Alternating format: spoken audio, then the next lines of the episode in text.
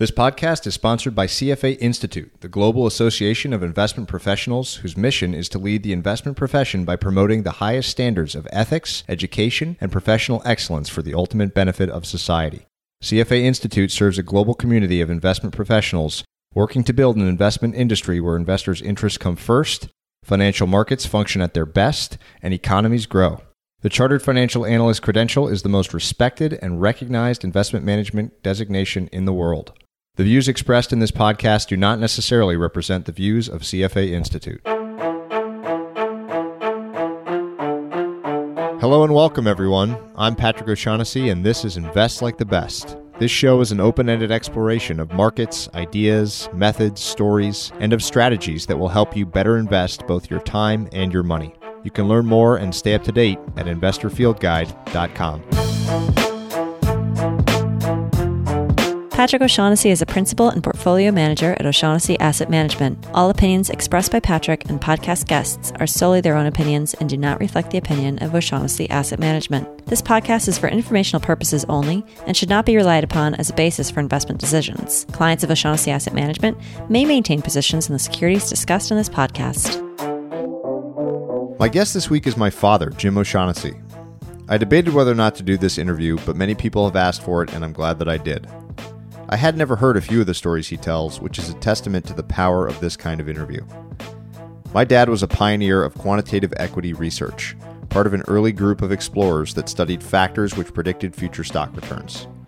While many of his peers were academics, he was pure practitioner from day one. Along with others at our firm, we've been through a lot together professionally, and everyone would agree that the guy has ice water in his veins and unwavering discipline, two traits that can bring you far as an investor. For those looking for a discussion of factor investing, look elsewhere. Because we agree on just about everything in the world of investing, we chose to instead discuss what has been a fascinating career, chock full of business and life lessons. What's most interesting about our relationship is that he's taught me very few things in particular. Instead, he's opened the doors which have allowed me to learn and experience so much more on my own than I ever could have hoped to learn under his direct tutelage. It's the model for fatherhood that I am using with my kids, and I couldn't be more thankful for the example he has set. We talk about premeditation, business, learning, books, and his wild experience during the tech boom. For show notes on this episode, visit investorfieldguide.com forward slash Jim. And now, please enjoy my conversation with Jim O'Shaughnessy. First, thanks for hiring me as a quant intern when I had never even used Excel. Yes, of course. Nepotism at its finest. Even though I was really only putting together chairs and desks in the office. And That's right. We didn't let you anywhere near a real computer for a while. Looking for office space for a while. Uh, this is going to be fun. We will focus as much as we can on hopefully stories people haven't heard beyond just the basic common belief in factors, which we've written about ad nauseum. So I thought a, a fun place to start would be with the James J. Hill Public Library in St. Paul, Paul, Minnesota. Yeah. And well, this is also fun for me because I didn't even know you had a podcast. So this is kind of cool. yeah. So, James J. Hill is a research library in St. Paul, Minnesota, where I grew up. And as you know, my grandfather had been very successful in the oil business ended up giving away probably 90% of his money during his own lifetime. But the balance went into a foundation. And my uncles and aunts uh, would come to St. Paul once a quarter to discuss grants and also investments.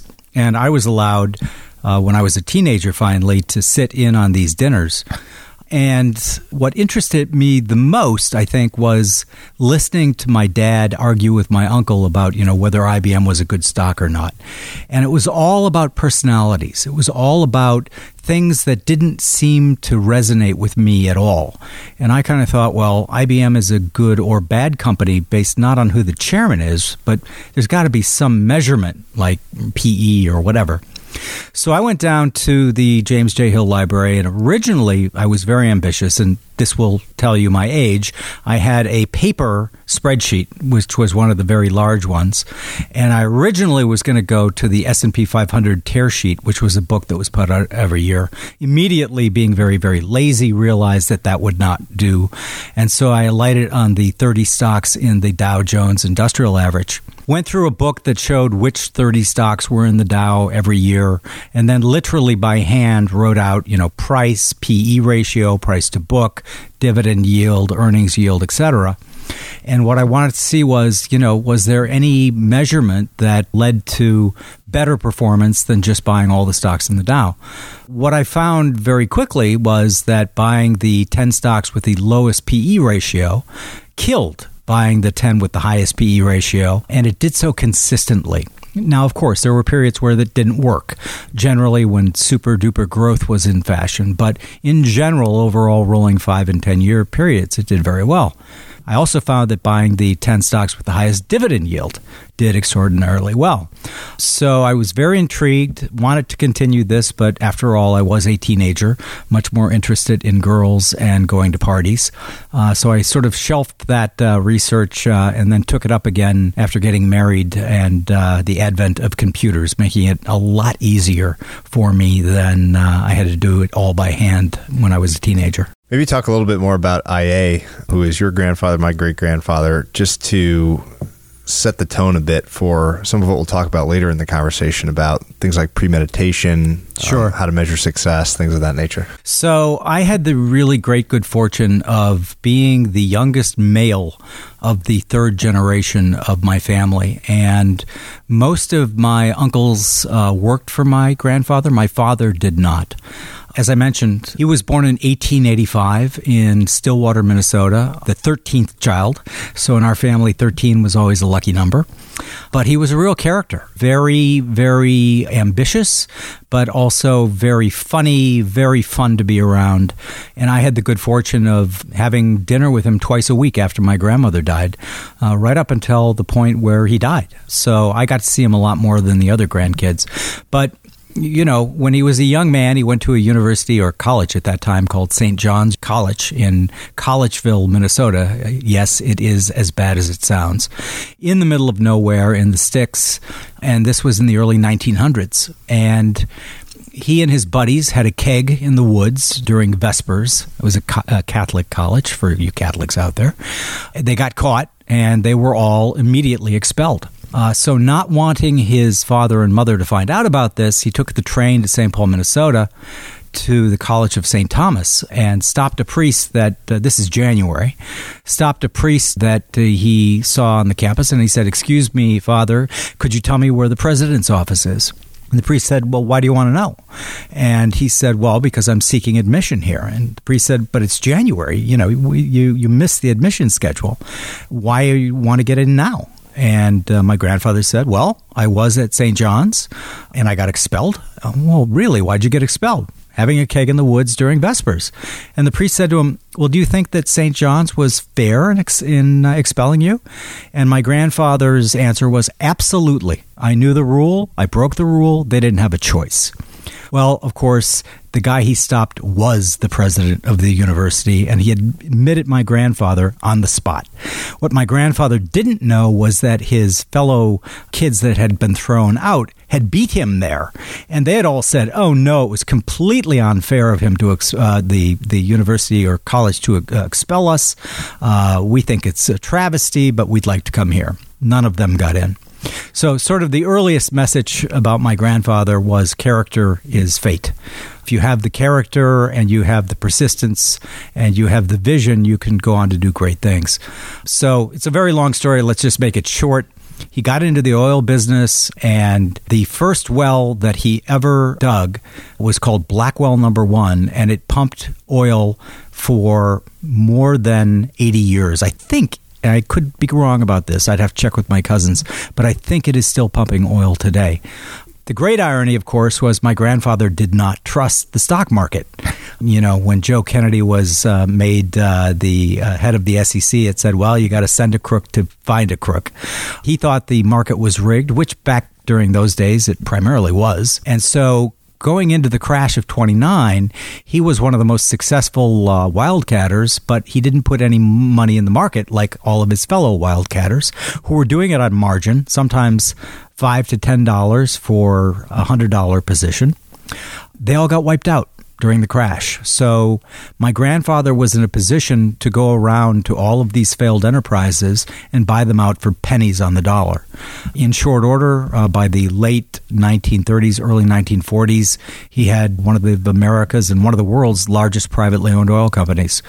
And then, as I mentioned earlier, he proceeded to give almost all of his money away during his own lifetime. So, also a, a great, I'm incredibly proud of that fact.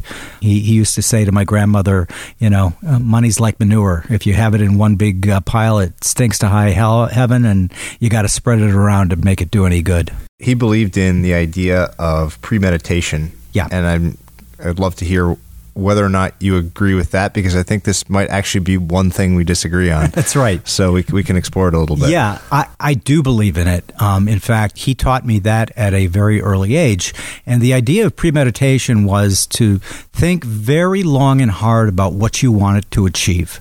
Make sure, test it you know, it was never, oh, I want to be a millionaire or I want to be the president of the United States. It had to be something that, given your character and your abilities and your talents, you could actually do. And then he would say to me, then envision it, make it happen in your mind. And I said, So, grandfather, you mean that kind of pretend that it's happening? And he goes, Absolutely. He said, You have to premeditate everything you do. And he goes, Because when you do this, if you do it enough, you're going to start coming up with things that you really wouldn't have consciously thought of. And you'll address them right? So you'll say, "Oh, I hadn't even thought about that. I bet I better look into how I'm going to deal with that." So I used it all of my adult life, from wanting to get into the stock market to wanting to be in the position that I'm in today. I'll tell you a funny story. So, you know this story. So, I guess it'll be the listeners that haven't heard this one. So, I'm out for a walk, and it's 1993, and we have just moved to Greenwich from St. Paul. And as I'm walking, I kind of think, well, the stock market, you know, you, have got to really be somebody for people to take you seriously. And I was 33 at the time and I had a lot of success with a article I had written for Barron's uh, about the dogs of the Dow. Um, so I thought, you know what? I'm going to write a book, and I'm going to write a book about the way I look at the market. Um, and I went back and talked to your mom, and she looked at me and she goes, so, okay, you're going to write a book. You do know that you have to get somebody who's willing to publish it, right? and I said, Of course, I'm not an idiot. And I said, Again, being one of the laziest human beings on the planet, I'm not going to actually write the book until someone agrees to publish it. So I did a cover letter that I sent to, when again, this will show you no internet. So I sent out 65 query letters with the outline for my book. And for the longest time, saved all the rejections. Some of them were really, really funny. And uh, then two acceptances came in and one was McGraw Hill, and uh, Wiley was the other, and showed it to uh, my wife Missy, and said, uh, "Well, here I, I got to write a book, I guess." Uh, so that led to Invest Like the Best, which basically was a book trying to teach the reader how they could emulate their favorite money manager by putting their portfolios on a database, seeing the most relevant differences from the portfolio manager from the universe, and then using those differences to create screens that got you to portfolios that looked, acted, and most importantly, performed like the manager. A lot of people who know me actually, I'm best known for what works on Wall Street, but a lot of people who know me really well say, you know, that first book was actually your most radical book because you you demonstrated that, you know, you could could you could systematize the process. What's really interesting about that story is that this was also the genesis for the name of the podcast, and the idea being make this podcast a sort of qualitative version of that same idea. Find really successful stories or interesting stories, at least, and then try to back out what is replicable about those stories, right. but also what's not, right? Because there's always there's always a mix of kind of nature nurture, and it's fascinating to learn that in investing, most is what's in the data. Yeah, most absolutely. was was factor profiles, normal portfolios, and that often portfolio managers underperformed a simple replication well, version as, of their strategy. Actually, as a matter of fact, we haven't done it for a while. I think the last time we did it was in 2005 or six. But we used to routinely update the what I call clone portfolios and look at how they had done versus the manager they cloned. And the last time we did it, every single clone was beating the manager they cloned. And that's part and parcel of our story, right? It's the emotional side of investing that destroys virtually even the greatest minds. You know, if you if you cannot master your emotions, you might as well just index and you might as well put it on automatic pilot because, you know, even if you index, you can still have a point of failure when the market is like 2008 and you can sell out near the bottom. So you have to be careful of that. But if you can't master your emotions, all the data in the world will not save you. And so you're right, though. I mean, it, it is great because in investing, it's sometimes, you know, these, it's like dieting, right? So there's a million diet books on the market today. Most of them have really, really simple, easy to execute plans, right? And it is remarkably difficult to get anyone to use that simple system.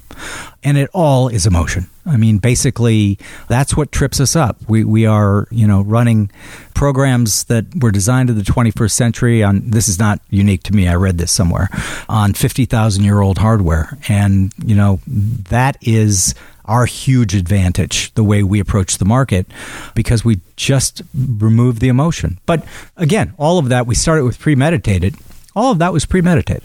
How much of the advantage in factor based strategies do you think, if you had to sort of, there's a total pie and you had to allocate, is the factors themselves, which obviously a lot of people have identified value, momentum, low volatility, sure. yield, quality. Well, we all have the same data, right? So, or, yeah, certainly, certainly, most of the research is done on the same set of data versus just that that pure discipline. Because I'm always struck by how simplistic, right, a basic deep value strategy can be, where anyone can run a, a price to X comparison and, and sure. get a basket of 50 or 100 cheap stocks, and how remarkably consistent that almost dumb, naive portfolio is at beating people who are incredibly smart with unlimited resources.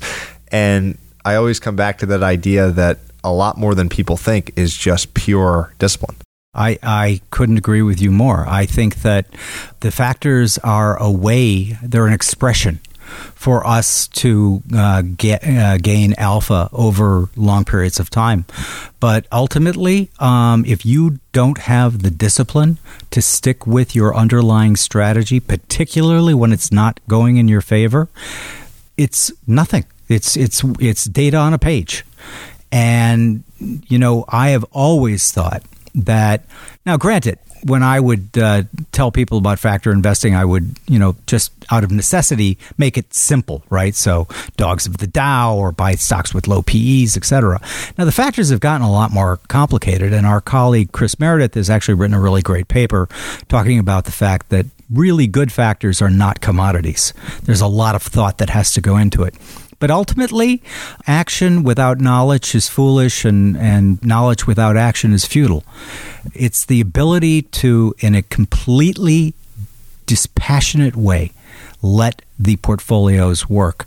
And I ultimately have found that that is the, the single hardest thing to do. We had a consultant come in after the financial crisis and say, I think the number was 60 plus percent of quants violated their models. And as you know, my opinion is that negates every part of the track record because if they're going to switch horses in midstream, they're no better than somebody who doesn't say they're a quant and changes their strategy dramatically. You know, consistency and persistence and the application of superior factors sounds very very simple, but you know, it's it's really not. And so we're always looking for ways to improve what we do, but without the discipline, it's a fool's errand. People always ask me how much mentorship there was between you and I. And it's an interesting question because you're an incredibly hands off, in a good way, uh, manager of people and manager of children. and there was really one lesson, one primary lesson and it could be best best summed up in the words "look it up." we would always ask for help or, or or or to hear what you thought about something. And we have at home. I'll, I'll post a picture of, of this library with with the episode. There's a massive wall of books in the house that we grew up in, with every kind of book you could imagine.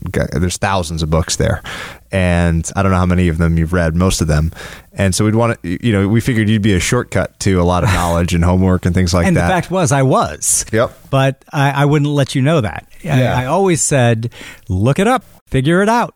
Yeah, it was an incredibly simple, powerful lesson because of its consistency that you never broke from that mold.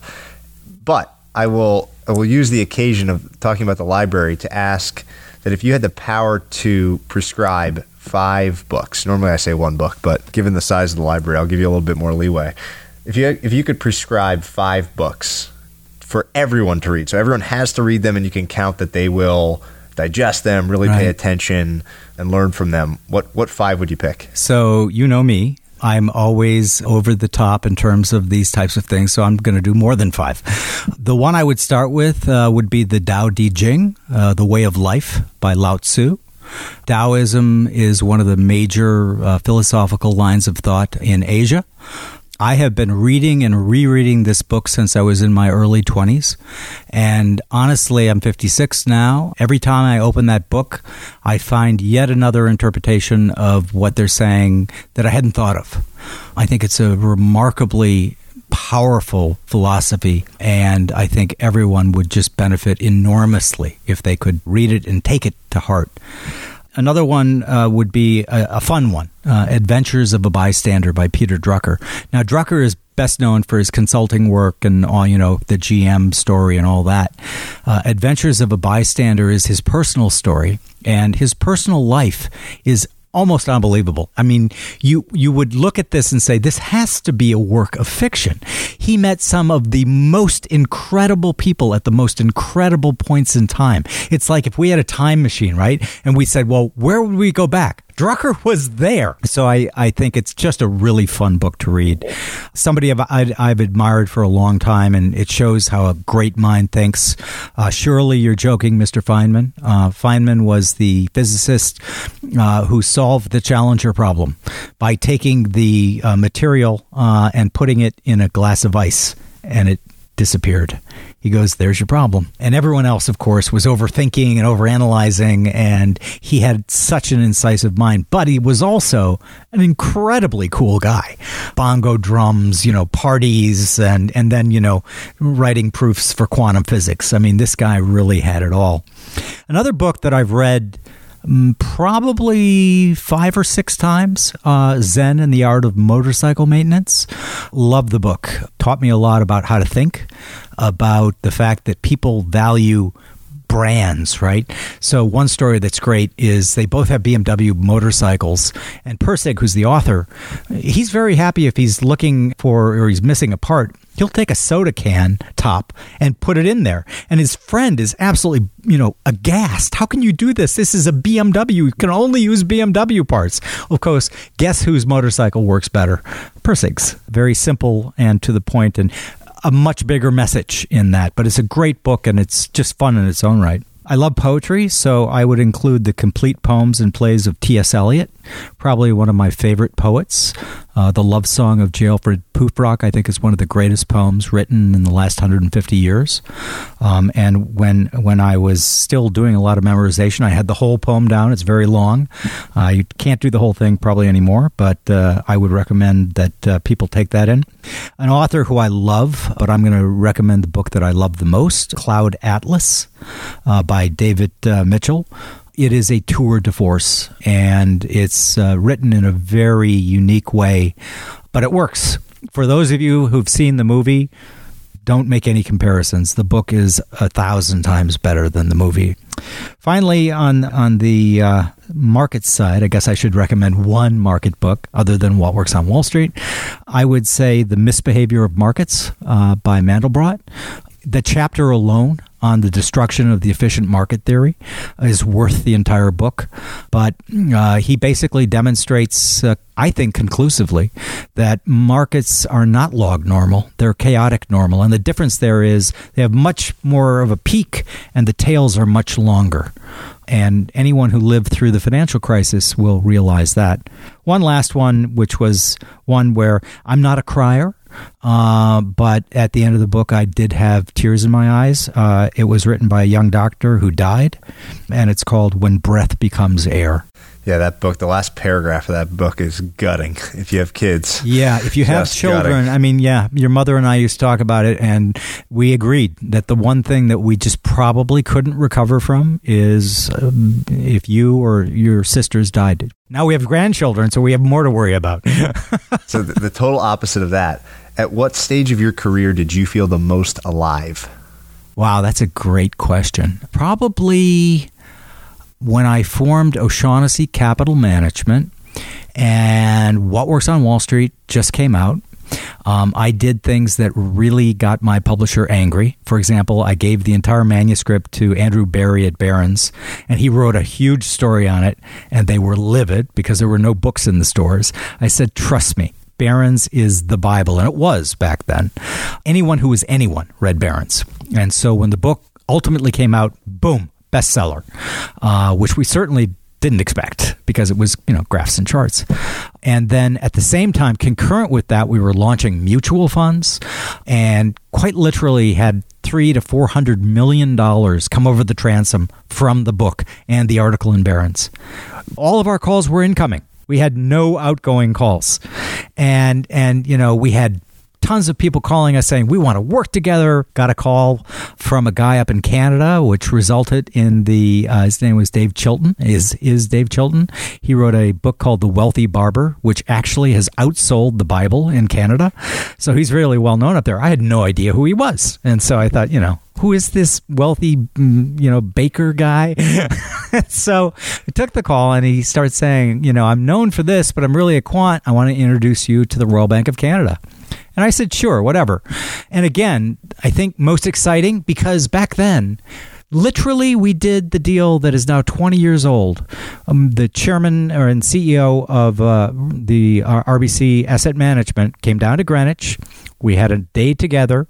We literally shook hands on doing the deal and that was it now, granted, we did contracts and we did all that, but it was a handshake. You can't imagine anything like that happening right now.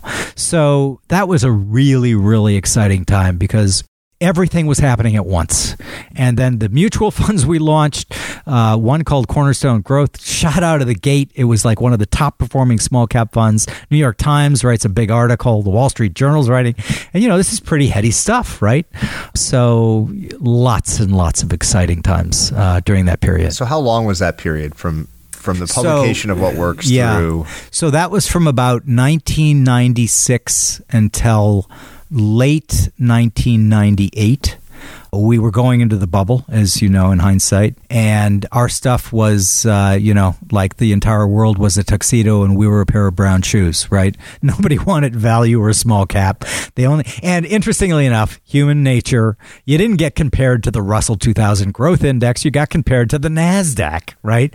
And, you know, you tried to explain to people, well, that's not a fair comparison. They weren't hearing it.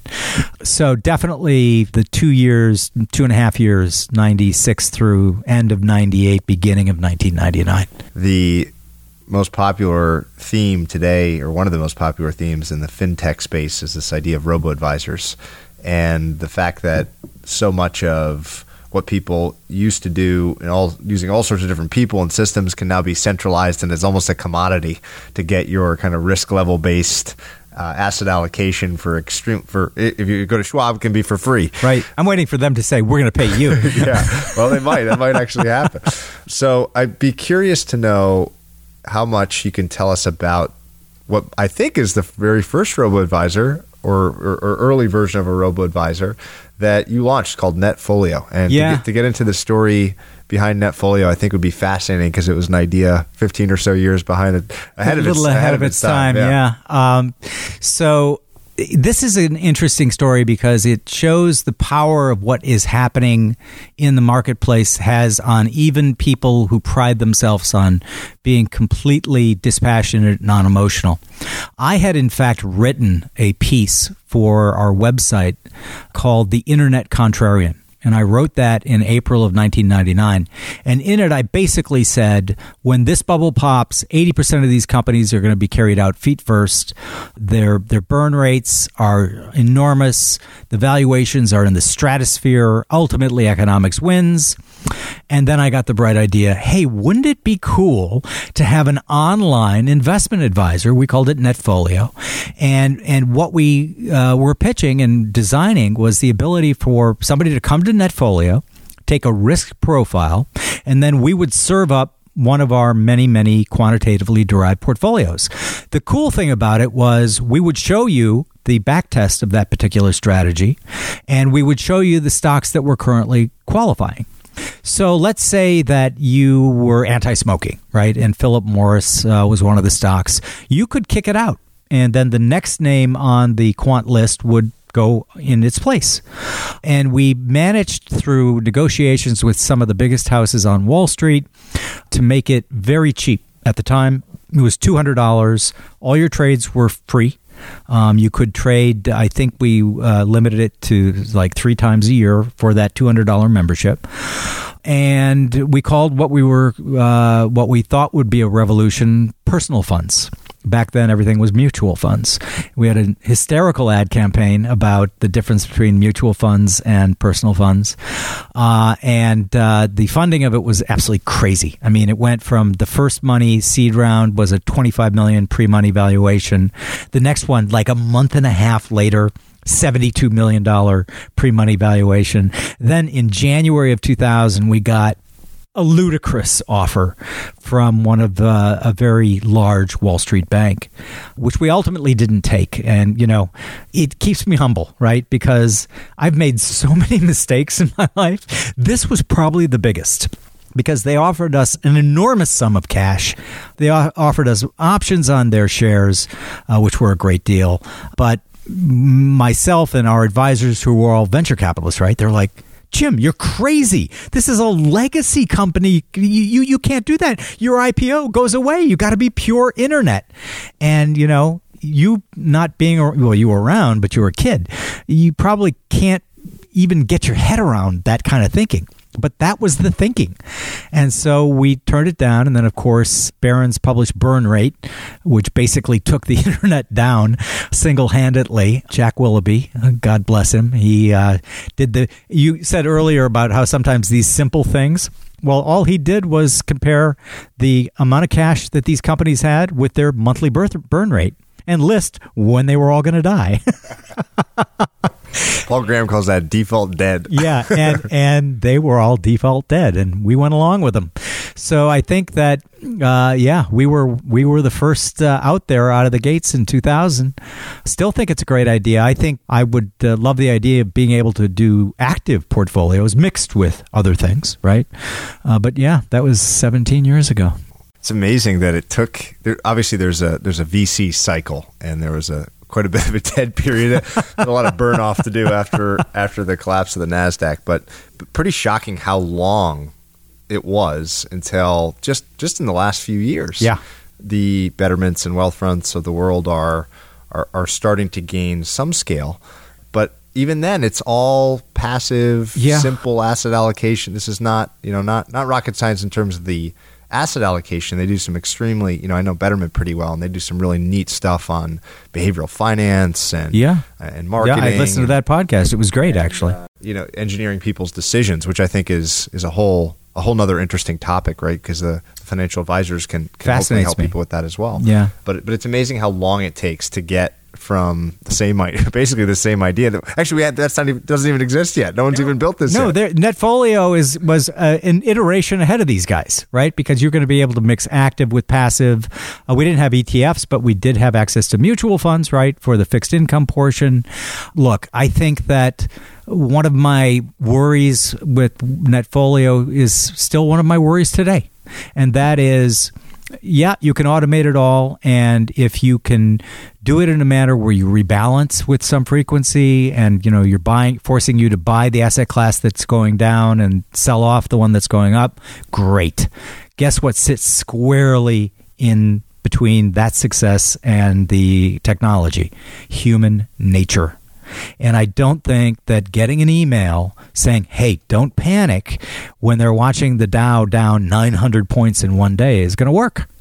I wish them all the best. I love this opportunity for younger investors, especially. I think, you know, I had a company that was trying to do just that. And uh, in as much as they can figure the behavioral stuff out, that's where I would be focusing, right? I would be focusing on how do you interrupt this because it's it's the lizard brain that is making these choices. It is not your your best uh, evolved self.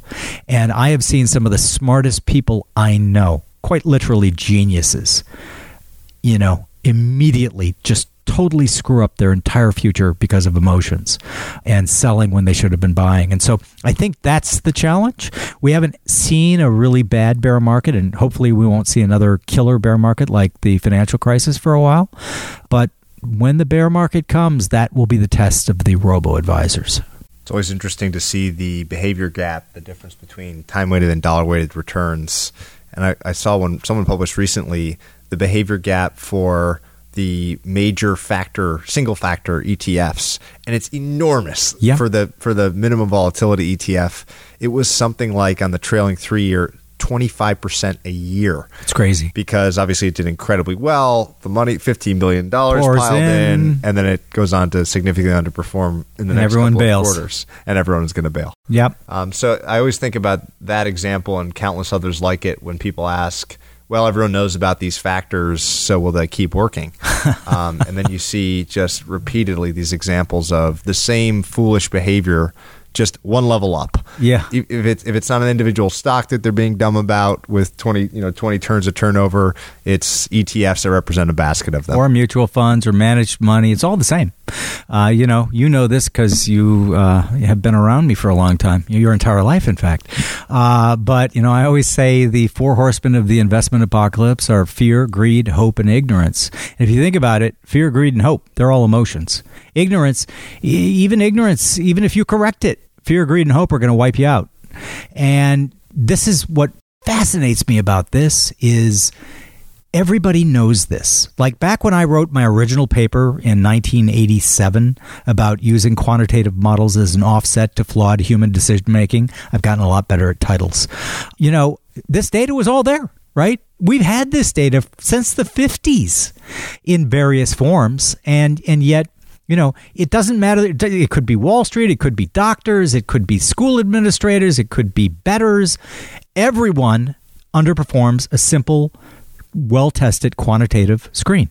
And we do so because, as uh, Walt Kelly said in Pogo, we've met the enemy and it's us.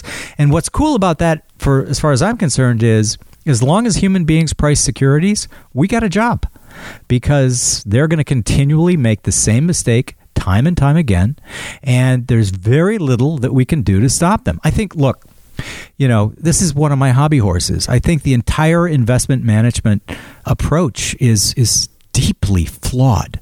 People using quarterly results, that's noise. There is no signal there, none. And yet, why did this why did this happen? Why did this happen? We don't know. And yet everyone wants a narrative. We are storytelling creatures. And I used to say, we tell stories about why you should pay no attention to stories. And when you make decisions based on quarter to quarter, you're, you're going to fail.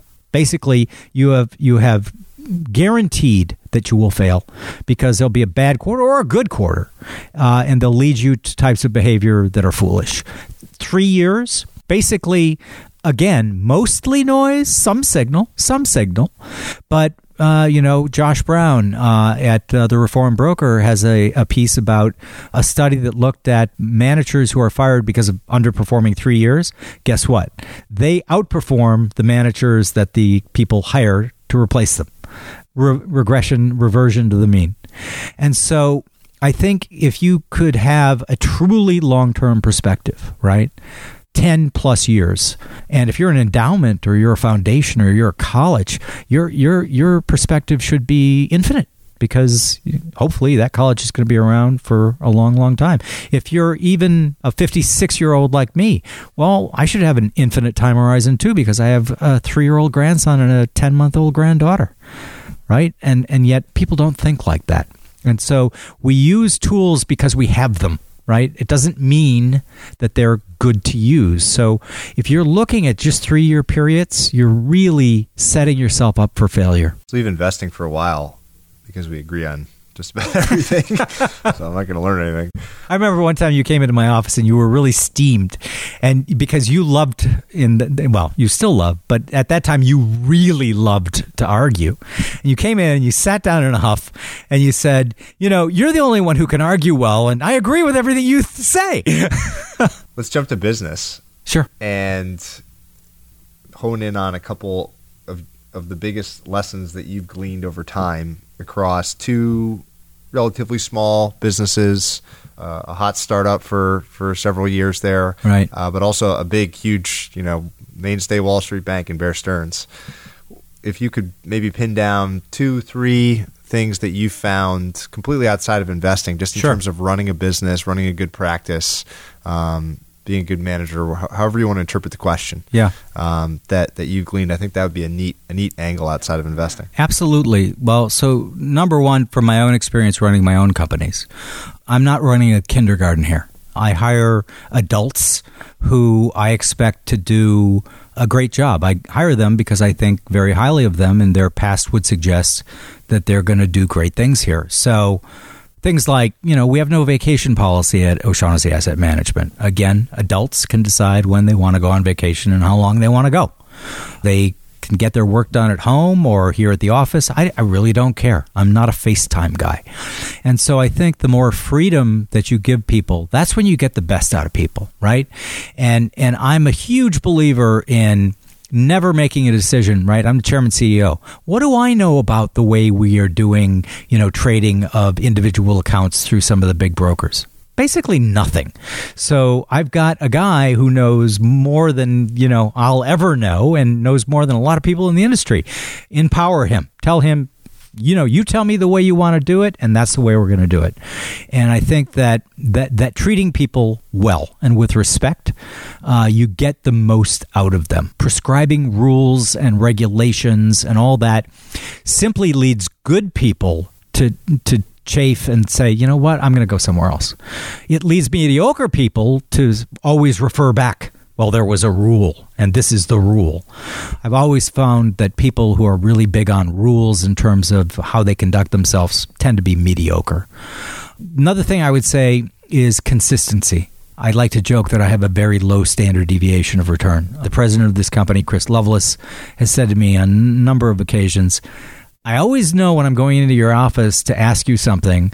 I'm pretty certain what the answer is going to be, but uh, you know I got to ask you anyway. I think the more consistent you can be with the people who work uh, with you, the better. No huge surprises in terms of you don't come out of left field and say, you know, we're going to do it this way.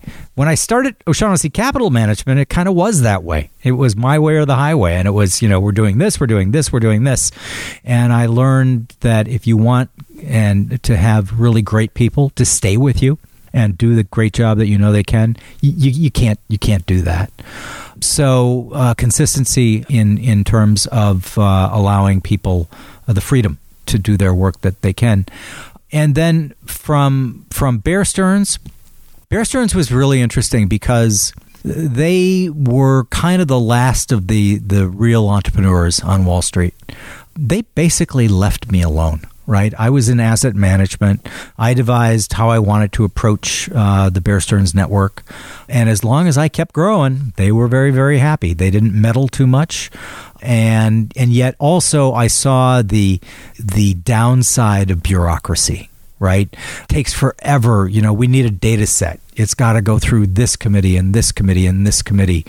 And we would have gotten things done a lot faster for even the most entrepreneurial bank, right? I can only imagine how the other ones are just, you know, committee upon committee upon committee. I think meetings for the most part, are a waste of everyone's time. And and I think that you know they're they're on a lot of people's. Well, we got to meet about this. No, actually, we don't. So they were really good in leaving me alone. Getting what I needed was always a challenge. Was always frustrating, but you know, I had a good time there. A lot of great people, a lot of smart people. And then finally, I, I would say ultimately, I think Buffett said this, but I really agree with it, you know, and that is, you know, your reputation. Buffett, I think, said something along the lines of, you know, it can take 20 years to build your reputation and, you know, just a couple hours to totally ruin it. And what most people don't understand about Wall Street, uh, especially those really angry at the street, is that essentially, I think more than most businesses, our business is built entirely on trust. When you say you DK some trade, right, that means don't know. You do that and you're going to be cut out. You keep you do that more than once or twice, they're going to cut you out because it's a small group uh, that you're dealing with. So everything is based on your word and it's operated you know we've had some big boo-boos uh, but it has operated pretty well over time. I mean look at Salomon Brothers for example during the treasury scandal. The treasury was going to just disallow uh, salomon basically which would have shut them down. Warren buffett becomes temporary co-chairman calls the head uh, of the treasury apologizes profusely for something he didn't do, but immediately the guy listened and he knew Buffett's reputation. He knew he had integrity. Guess what? He saved the firm simply by his reputation. That section of Snowball that gets into that Salomon Brothers scandal is so incredible. Amazing. It shows the power of just, just owning up to something, a proud moment for him. So I'm curious what the most proud moment or the thing you're most proud of your career is? Oh boy, that's tough. So I, I, guess what I'm most proud of, and I had offers from very big institutions not to do this, but I was passionate about a level playing field and educating people. Uh, that's why I've written four books, right? I had people tell me, You're insane to write What Works on Wall Street. Why would you put this out into the public domain? Come work with us. We'll keep it proprietary. We'll, you know, we won't tell anyone what the secret sauce is. But a very strong element of my belief system is educating. I think that if you can empower people to do better and to level a playing field, uh, that's really cool. And I think that especially what works because now we're in our fourth edition and yet you can go in there. If you want to do your homework you can see wow maybe i shouldn't buy stocks that are the most expensive over long periods of time because they do worse than t-bills. And if you're open to it right and all we can say is here's the information. But i was if you're talking about what I'm proud of, I'm really proud of that. I'm proud of the fact that not only was I a maniac, and you'll know because we used to vacation in Nantucket, and this was before laptops, and I, you know, half of our uh, Ford Explorer was taken up with my computers because I was running tests for what works on Wall Street. I think that part, saying, you know, definitively, this is what has worked. We believe it's going to continue to work. Empowering individuals to use that data now I know much more about behavioral finance, right? And so you can educate people till you're blue in the face, and they'll still forget all of that ed- education. But I think that's what I'm most proud of was, was putting all that information out there and letting investors take advantage of it. We got cut off a bit earlier talking about premeditation, but we'll circle back to it because there's another question. So you've got this crazy journal where you wrote down I don't know how young you were, early twenties probably. No, it's twenty nine. Uh, a, li- a, big list of a pretty very a, very different, very highly varied list of things. It's not just a bunch of investing goals by no. any means. Most of which have happened. More than ninety percent. So obviously there is. I don't deny that there is tremendous power in setting goals and premeditating those ideas or scenarios right. or whatever. But I wonder to what. There's two interesting threads here. One is to what extent premeditation and goal setting is very self limiting, mm-hmm. meaning, yes, it's powerful in that if you set a goal and you're the kind of person that can achieve those things, you'll probably do it if you have the drive and the grit.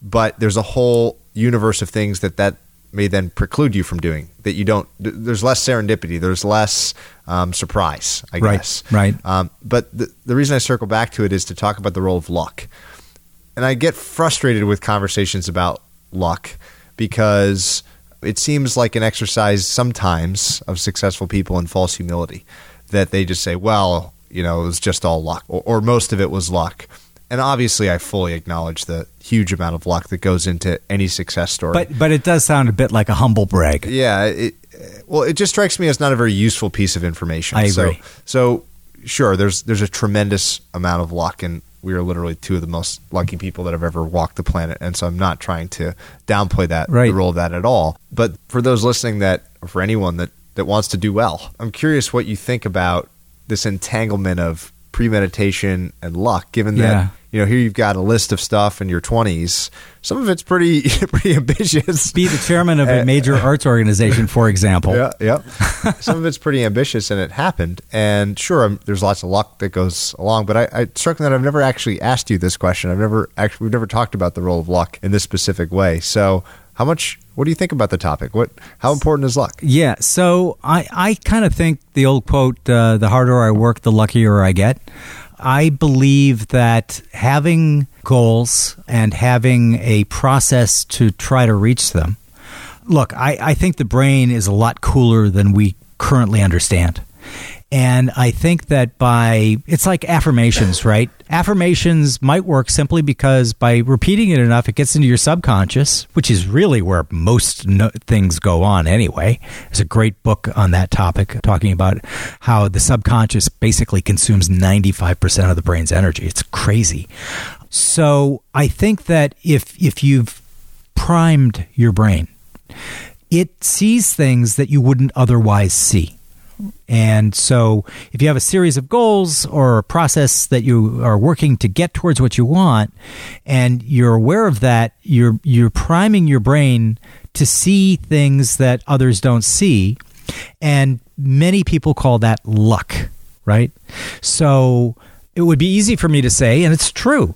I am lucky that Ben Graham didn't have computers. Because if Ben Graham had computers, he would have written What Works on Wall Street because that was his nature. I was lucky to be born in 1960, right? The computers were just catching on when and and with useful tools when I was about 24, 1984. So I had the I was in the right place at the right time. And then I had to talk my way into the data. So and I was persistent because they didn't want to give it to me. But I was lucky. I was lucky that I was born when I was born. I was lucky that I was born into the family that I was born into. Uh, what does uh, Buffett call it? The uh, Lucky Sperm Club or something like that. And I'm aware of that. And, and I fully acknowledge that. There's no question about that. But I also tend to think that luck depends on how aware you are of what's going on around you. Unless it's just dumb luck, right? Like your mom was out walking and found a hundred dollar bill. I mean, the, an economist would say that's not possible because someone else should have found that, uh, and yet you were the first person to find it. Dumb luck, yeah, sure. But, you know, Fran Lebowitz has a great quote, which is Your chances of winning the lottery are the same whether you buy a ticket or not. So, those kinds of dumb luck situations actually tend to lead to very tragic outcomes down the path. So, while there's no question that luck has played a role in my life, luck is the hand that you get dealt. Talent and achievement is the way you play that hand. I'm sure there are other people who got dealt very similar cards to me and just didn't make it work. Plus, I'm sure that there are other people who had much worse hands than my hand and are doing much better than me. But yes, of course, luck is a big part of what it means to be a human being. But I would not attribute the majority of what I've been able to achieve to luck. It's the most memorable day. We've done a lot of fun stories, times, periods, but not an individual day. So what was the most memorable so day? in, in in my my career? Yeah. So I think the most memorable day in my career was I when I got that huge offer from a big Wall Street investment house to take an ownership position in Netfolio. I was like tap dancing, right? it was just like, uh, this is like the best thing that could ever have happened to me. I'll always remember it. Um, and and for a while, I had framed that offer letter and kept it in my office to remind me of hubris. I was very guilty of hubris because, no, you know, I've, I'm going to get a better deal than this one. well, I didn't, but it was a very, very memorable day. And it was, a, you know, kind of like I went back and talked to your mom and I was like, look at this. and kind of really unexpected and, and kind of, I'm not a terribly emotional person, but I could just feel the, you know, the happy, happy, joy, joy rising in me. There's an interesting question which gets at maybe like an innate skill set or, or, it's an interesting way of identifying people's competitive advantage, which is to ask what that you do looks like very hard work from the outside to most passive observers, but doesn't feel at all like hard work to you. So, what would those things be for you? Well, again, being the laziest human on the planet, uh, I try to make everything I do look incredibly easy. I don't want anyone, I mean, that would be bad form to make it look like it's hard. I, I guess, let me go back in my career and then bring you up to now. So, back in my career was my obsession with wanting to know, with ultimately what turned out to be what works on Wall Street. I had to do that year by year by hand because their so called program didn't work at all. And literally, I knew every stock. The name of every stock, I could tell you its price, I could tell you its PE ratio. I gave I remember giving an interview in Canada and the interviewer was just like, "How do you know all this stuff?" I said, "Spend 2 years in front of a computer screen looking at these names and you retain it." So that looked really really hard, kind of crazy to some people. To me, it was effortless. It was because I every day woke up and I was like, boy, I'm lucky to be alive today because I'm going to go in there and I'm going to figure out more. So that was looked hard. Kind of was hard if you think about it. I did it by hand, basically, year by year by year by year. Now, mercifully, we have all you smart people working for me, and we don't have to do that anymore. Now, I think it is trying to always be calm about everything. Most people are not calm, right? And I think that it is incumbent upon me in what I do right now to have a disposition, even during the worst crisis, that is one that people see that they're going to make it through it. Your mom always said that I am absolutely at my best in a crisis, that I just calm way down and just see things that maybe others don't see and and I think that that looks hard. People have told me that they think that that's hard. It's not hard for me. I mean, it's kind of been my life. And I love it, right? Because if you can settle people down, if you can get them to stop the crazy things they're about to do, like selling in February of 2009, that's a win. That's a really big win. And you're not going to do it by being really, really excitable like they are. You're going to do it through being very calm and trying to help them out of their lizard brain into their fully formed brain. So, yeah, that would be those would be the two things I think. Those are pretty innate and again, everyone's probably got some mixture of cultivated skills and innate skills. Yeah. What would be some cultivated ones? So, what what are some things that you feel because of your own experience you can actually get better at with work as opposed to just being born with a certain advantage? So, I think you can get better at being a communicator. I think that I was lucky enough, uh, like you, to have a natural talent for communicating and for convincing people of things but I think you can get a lot better at it. I mean, you know, Zinsser on writing well, for example. There are a lot of tools out there that if you avail yourself of them, you become clearer, you become more compelling, you become more interesting to people, and that you have to work at. It's great if you have a natural talent for it, but I think that it's something that you can take somebody who doesn't even have a natural talent and you can make them good at it. Um, you know, for example, How to Win Friends and Influence People. I never read that book until recently because I always thought, oh man, that sounds so corny.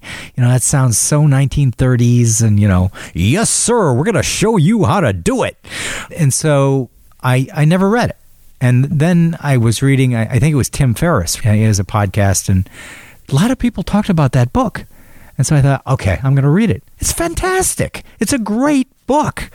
And so communicating, definitely you can get much, much better at it by reading on how to write better, by uh, learning how to speak better, by learning what's interesting to other people, right? Generally speaking, you're not interesting to them. They're interesting to them. And that's true for all of us. Um, so the more you read and practice and get to know that, the better you're going to communicate and the better you're going to be able to help people um, to understand themselves and but your own message. I think an, another thing that I've gotten a lot better at is in managing people. I, I, I, as I mentioned earlier, I when I was younger and you know, uh, when my first round of O'Shaughnessy Capital Management, I was a bit of a tyrant. It was my way or the highway, and so I read a lot. That the Drucker book, I recommend it, and but then I read some other books on, uh, you know, what kinds of qualities did people who were really great managers? Because I wasn't naturally a manager. I still believe I'm not naturally a manager. I was very good at, at kind of pointing the way uh, but I had very high expectations for people. It was like, well, you know, what's the problem here? Yeah, I've told you what I want you to do. Now just go and do it. And what I found is very few people respond well to that. They really need support and they need they need guidance and they need help. And so I read a lot about it and started putting some of those things that I learned into practice. And I think it made me a better manager because it was one I didn't have a natural talent at. But, you know, you'll hear as you listen to me, literally reading. That's, I mean, you can make yourself a better person in virtually every category, whether you have a natural talent there or not, if you read, read, read, read, and then read some more because it's like looking at art. You know, uh, your mom and I collect uh, contemporary art and photography, and you know what we did before we bought our first piece? We went to every major museum that we could go to. Uh, we're lucky to living in the New York area that we could go to the Met and MoMA and those places that now the Whitney. And we went not once or twice. We went dozens and dozens of times. You probably remember we took you kids there, and and really you you educated your eye. I remember. Through, I remember. I was asleep. you were. You woke up when we got to the arms and armor room, though. You really liked that place because you really liked the swords, and plus you were always a foodie. And the Met has a great brunch.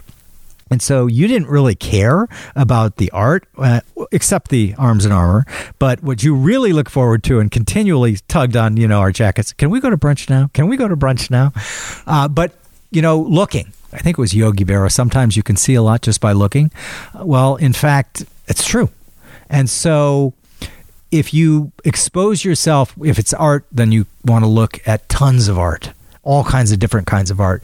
If it's if it's other things, you want to read as much as you possibly can and then read some more. Because there's always something to learn. And and so I think that that's this more of a general category, but I think that you know reading endlessly and specifically outside my uh, area of expertise has helped me a lot in how I put together problems and, and, thinking about things. And then writing. Again, I think writing is very important. Um, as you know, when you were born, I was 24 years old. Uh, I wrote my first letter to you at age 24 and then gave you the book of letters uh, when you were 21 or 22. And reading it over, I was kind of like, wow, I really haven't changed at all. onto know, something. I was onto something, but you know, you you it's real. I big journal keeper, and not just about goals, just about everything. Uh, I think the more you read, the more you write, the more you you take in, the better you you can do a lot of different things. Aside from me letting you come on this podcast, what is the kindest thing that anyone's ever done for you?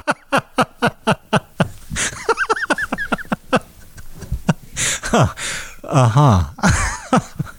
Yeah, well, that would be a close second.